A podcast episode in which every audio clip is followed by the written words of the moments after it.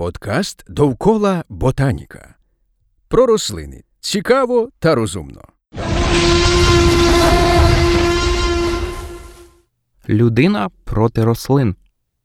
Людина кепський друг для природи.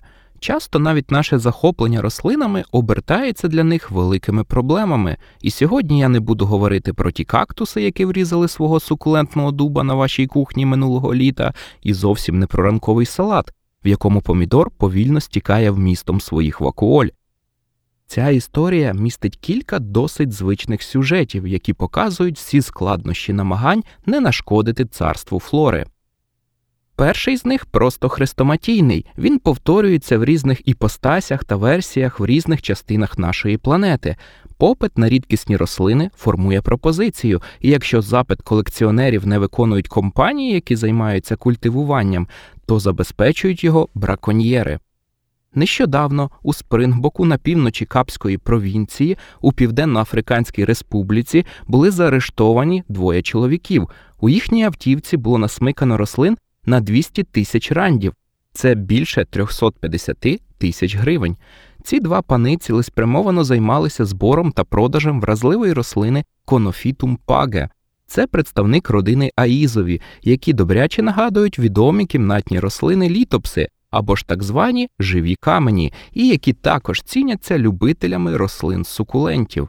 Це найпоширеніший вид із роду конофітум, який зустрічається у південній Намібії та регіоні Намаквалент у південній Африці.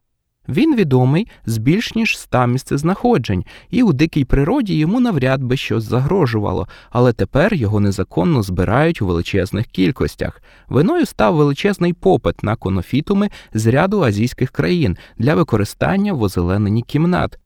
Аналіз чорного ринку цих рослин засвідчив, що з березня 2019 року понині з природи було вилучено від 5 до 10 тисяч екземплярів.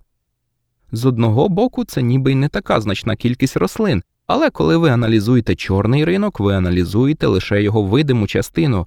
Окрім того, темпи та обсяги збирання рослин постійно зростають. Цілі популяції сильно постраждали або навіть повністю знищені в Намакваленді. І одне з місць, де конофітум паге зазнає найбільших втрат, це околиці Спрингбока. Іноді люди нечемно ставляться навіть до поважних старих дерев. Дика груша, яка два з половиною століття зростала в графстві Ворекшир, була другою за віком грушею у всій Великобританії. Цей славетний екземпляр дерева виграв звання дерева року Англії у 2015-му, та, попри свій поважний вік, щороку радував птахів та людей своїми дрібними плодами. Ця іделічна історія стала трагічною всього через кілька років по тому, коли виникла потреба побудувати швидкісну залізничну лінію HS2 між Лондоном та Бірмінгемом. Старезна груша була на шляху цієї магістралі. Петиція про зупинку вирубки або перенесення дерева зібрала більше 20 тисяч підписів. Як ви думаєте, чи змінило це хоч якось думку департаменту транспорту? Чиновники повідомили, що ніяких варіантів зберегти дерево немає, пересадка його також вб'є. Грушу мали спиляти ще навесні, але за дерево вступилась пандемія коронавірусу, яка відтермінувала цю маніпуляцію до осені. У кінці 2020 року грушу спиляли, з її гілок було вкорінено 40 живців, і тепер ця армійка клонів зростає в околицях лісу південного Кубінгтону. Пеньок з коренями також пересадили з надією, що у рослини вистачить сили на створення нового стовбура. Частину деревини забрали члени місцевої громади для збереження пам'яті про це дерево. До честі людей варто сказати, що іноді вони хочуть зберігати не лише пам'ять, а й саме дерево, але для цього іноді треба вміти розрізняти їхні види, а це не завжди легко.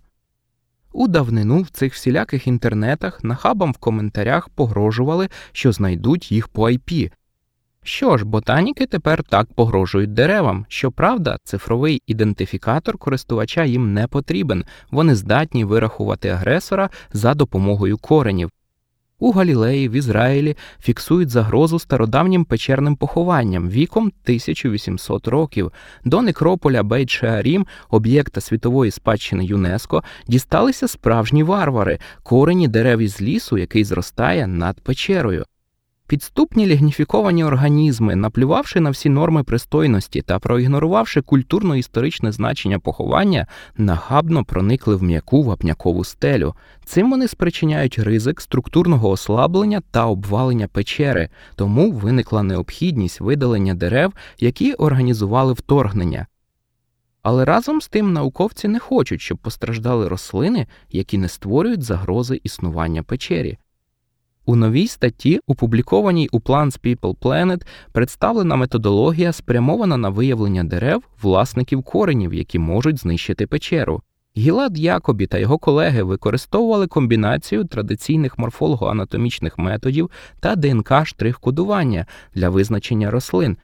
Молекулярні дослідження робили по регіону ITS-2. Насправді застосовані методи не дозволяють ідентифікувати окремі особини, але, хоч до виду, дають змогу визначити власників коренів, і то добре. Встановлено, що головними винуватцями проникнення зі зламом було два види фісташок: фісташка Атлантична та фісташка Палестинська. Навіть цієї інформації було досить, щоб врятувати 75% дерев, які ростуть на вершині печери, включаючи дуб каліпринський, жостер черговолистий, дуб ітхабурський, мастикове дерево, гранат, ріжкове дерево та інжир. І хоч дилема збереження дерев та історико-культурних цінностей малоприємна, але з використанням цих методів вона хоча б дозволяє втручатися в екосистеми мінімально. Нові підходи дослідників та поширення знань про рослини можуть пом'якшити зіткнення автівки людської цивілізації та обмежуючого бордюра на швидкісній трасі третьої планети від Сонця. Не будь злюкою, вивчай ботаніку.